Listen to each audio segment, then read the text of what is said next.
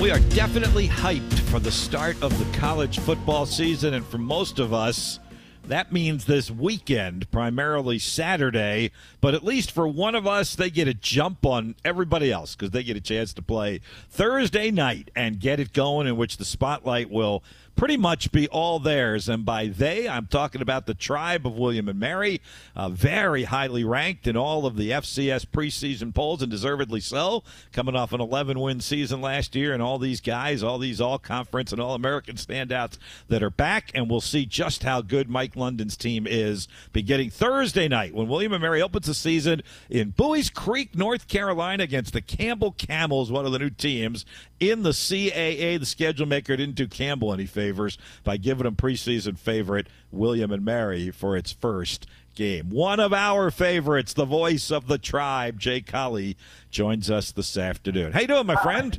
My my junior broadcasting friend, uh, Yes. Bob Black. I'm doing fine, Bob, and, and just for, for you, I came out to practice right now, so I'm sitting high atop Zable Stadium, overlooking the tribe practice and getting ready for the big game, the big tilt down at Campbell on Thursday night. I can hear the excitement in your voice, and you're giving us that eyewitness perspective that only you can give us from practice. Don't give us too many secrets. I don't want Coach Oh, London You, on you my. know, on- Coach London. You know, Coach London. If I if I tell you what color uniforms we're wearing, he's not going to be happy. But I'll, we'll, we'll digress there. Go ahead. Uh, hey Jay, when I was mentioning to, to the audience a little earlier in the hour that you were coming on at 4:30, and I said, you know, he Jay's been around a long time. He went through some great teams and great um, windows of teams with Jimmy Laycock at William and Mary. But but I wonder how you kind of frame what you're in the midst of right now between you know last year and this year. I know the window's smaller than under Coach Laycock for the time being, but this is pretty heady stuff for the tribe. It is, Bob, and it's been a long time coming, as you, as you well know. I mean, the last time the tribe made the playoffs was 2015. Last year, advancing with uh, 10 regular season wins, and then a win in the playoffs, and a, uh, a loss in the quarterfinals out there at Montana. And speaking of Coach Laycock, he is here at practice today, and he comes out to practice quite a bit. I was just talking to him, and he said, "I said, Coach, you want me to to give you the phone because Bob is going to be talking to me about tribe football." He said, "No, Jay, because." uh, I, the first thing I would say was I be, I'm talking to a real uh, broadcaster. But anyway, I, I, I move on from that.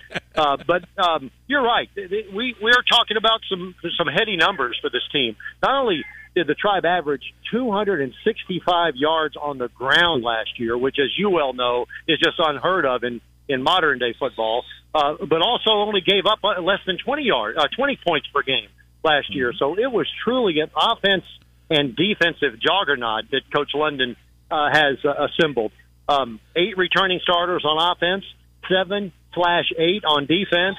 Uh, the two deep uh, depth chart is is uh, um, is, very very um, uh, mature and got a lot of snaps underneath him. I'm looking at a guy like Isaiah Jones, not even talking about John Pius and in uh, uh, Nate Lynn, the two All American candidates for the tribe, but a guy like Isaiah Jones, I think he started every uh, game at, at, at linebacker since the turn of the century. I mean, we've got some veterans on that defensive side of the football. So where does it all start for you guys? I mean, I know coaches love to say, "Oh, uh, it starts in the trenches. We win games in the trenches." You mentioned uh, Lynn and Pius, obviously on that on that defensive line. If you were to kind of go inside out with what's making this football team so good, you know, where are you kind of starting with these guys? Well, I mean, look, you do a sports talk show, and and I, I've never done one, but what's the number one position in every level of football, all the way to the NFL? It's quarterback. So Oh, Jay, you can now that. do a sports talk show. You got that question right. You can now do a sports talk show. Darius Wilson uh, is, uh, I feel like, uh, the all the best quarterback in this league. Now, a guy named Poffenberger, we'll see him at Albany is very good, um, but Darius Wilson has all the tools. He's smart. He's got uh, great legs. He can run the football. He he's got great great football IQ, as Coach London says.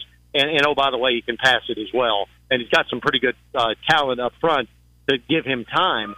I mean, yes, the guy, uh, the team lost Colby Sorsdahl, who just signed a, a nice contract with the Detroit Lions in the NFL. But Marcus Crowell, who was injured last year and who was an All CA player two years ago, will fill in nicely at that tackle spot. Uh, so it seems. So you got to start at, at quarterback. I, I guess that's what the answer uh, to your question was. But Bronson Yoder is a special running back as well. Uh, now, wait Bronson, a minute, Jay. Wait a minute. Bronson Yoder. He was there at the turn of the century too. What the heck is going on? Here? Smoking like a spider. yes, exactly.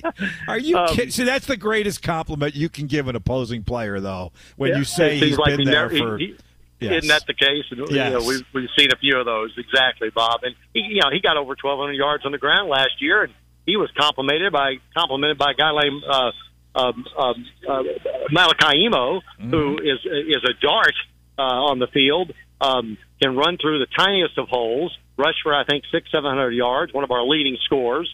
Uh, very balanced attack for uh, offensive coordinator Christian Taylor to to call on uh, this season.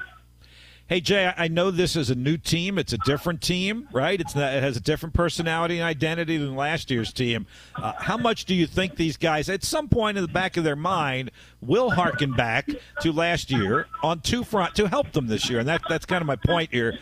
The experience of winning 11 games and the confidence it gives you, or the bad taste in their mouth from that last game. I don't think I'm telling any secrets here. Um, I had uh, we had the media day at the football uh, uh, the Jimmy Laycock Center actually uh, today, and in their co- big conference room where all the guys could huddle. They were not there, but Coach London was. There was a chalkboard. And the chalkboard says 55 dash seven.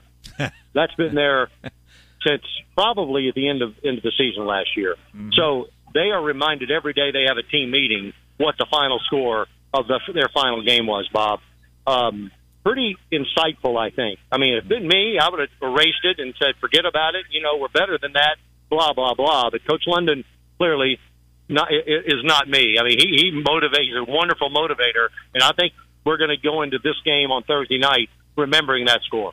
So, Jay, let me ask you about this one then, because I don't think coaches care, at least the beginning of the season, end of the season. So, your preseason, whatever. I think I've seen as high as four uh, preseason. Yeah, three, three, three in a couple places. Yep. Right, yep. right. So, now how important is it to stay up there this time around so that you don't have to make the type of trip that you made last year because Richmond did the same thing and they had to go yep. cross country as well. And that's yep. tough yep. at that time of year. Weather, travel, your body's already worn down because you played 11, 12 games to make sure you're as high in those rankings as you possibly can be to get home games when it gets to November and December look, we could go back and, and, and dissect last year, but the, the mantra on this year's team is is uh, Elon game. The Elon game at William and Mary mm, yeah. that the tribe lost. Uh, we feel like cost us a, a home, uh, you know, a home home games throughout the playoffs. So yeah. clearly, every game counts.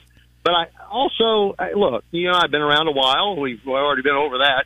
Um, we, we you look at an 11, 12 game schedule, and you cannot expect to win every one. I don't think even a, a team as talented as this.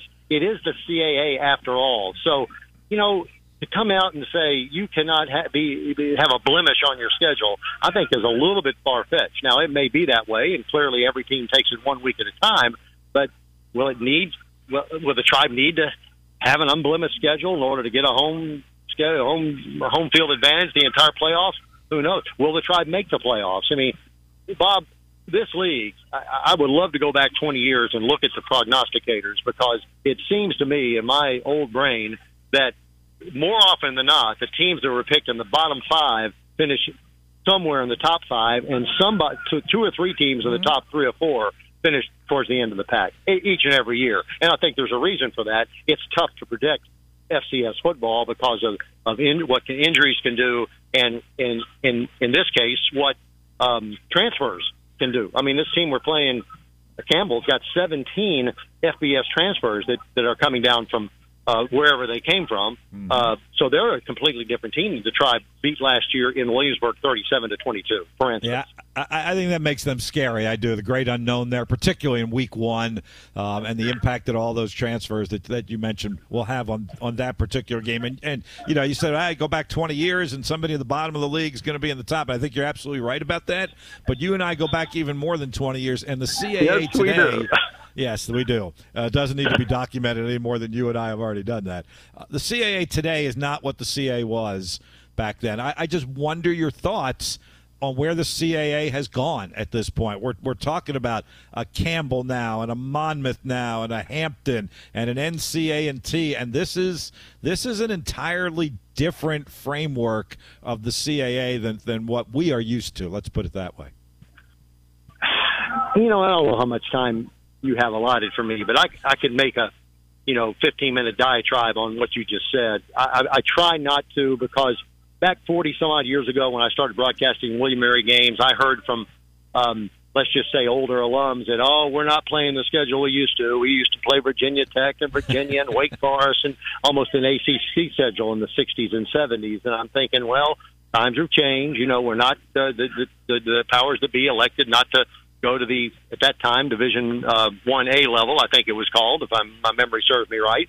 So that decision was made. Well, fast forward 40 years, and there's some teams, the JMU's of the world, the Old Dominions of the world, have elected to move up to the FBS level, and and well, you remember, may or may not play those uh, teams.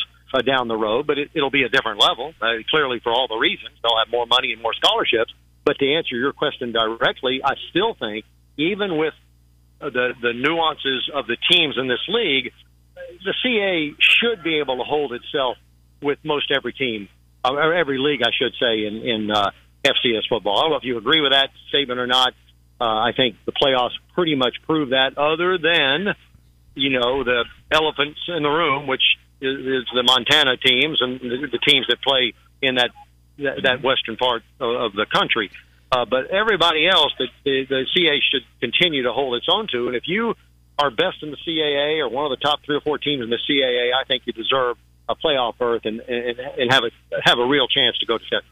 Yeah, I, I'm I'm with you, and I mean, I would I would cut to the chase. I think the league is too big at this point. I understand why it was done because there is power in numbers, and realignment eventually hits everybody. I know we're talking about you know the Pac-12 and the ACC and the Big Ten, but at some point it'll trickle down, and you want to be in the most powerful position you can be. So I can understand quantity in that situation. Here's what I'm going to say to you, Jay. And I looked at your schedule, and I didn't realize, but here's the crying shame in the schedules the way they're laid out now, neither Richmond or William and Mary plays either Delaware or Villanova this year. And to me, that just can't happen for this to be the league that we want it to be. How's that for a strong I, statement? I agree. I, first thing I looked at, Bob, that that truly is is a remarkable statement. And uh, nor does the tribe play New Hampshire, uh, which has also been a great rivalry Yep. over the years uh, Mhm. with with the tribe. So you know, you got that. You know, I, I suspect.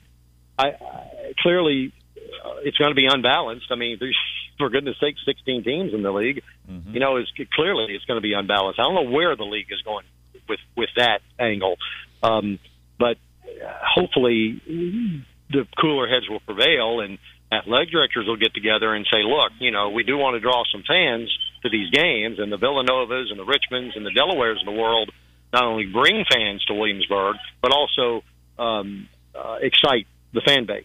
Yeah. Um, and with those teams not on the schedule, clearly the Richmond Wiz, but Richmond's away this year, so the home schedule, you know, doesn't really have a tremendous amount of. Um, um, no, I'm sorry, Richmond's home this year. No, Richmond is home Right, so you at least you you're you're right on it though. You do get Richmond at home. We don't, and we don't get Yeah. Delaware or Villanova. Either. Like the the home Yeah. schedules for both of us are not Yep. selling a whole lot of tickets. Let's be honest. Yep. It's not at Yep. Richmond and it's not at William and Mary either.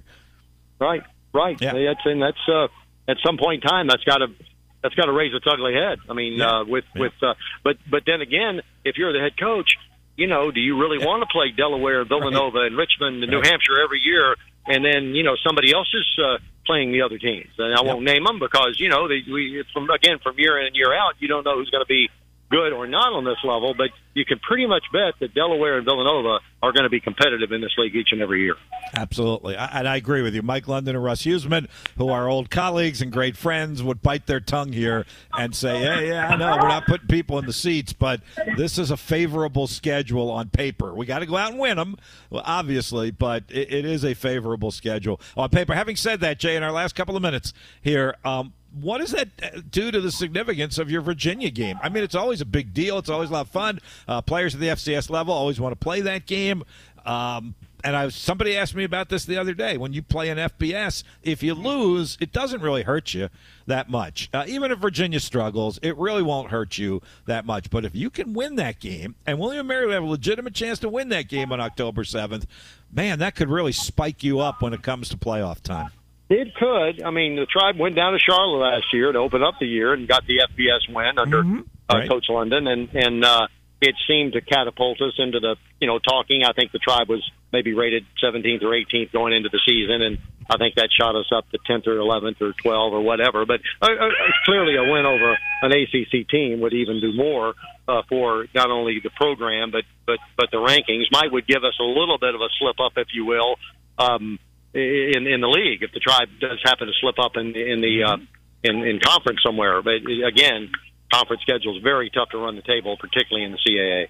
Absolutely. All right, Jay. I just heard the siren, so the periods must be moving along there at practice. Did we? So, uh, yeah, they are. They are. Yeah. And I'm, I'm watching. I'm learning. I'm learning, Coach. I'm learning. I can't wait to hear all of what you've learned on your broadcasts this year. Heading off to Buies Creek, are you, for game one on Thursday night? Jay Colley, the voice of the tribe. Have a great call the down there, Jay. Long time. The, yep. the long time voice. Long time yes, voice. Yes, that's put that in front of both of us, and, and away we Take go. Care, buddy.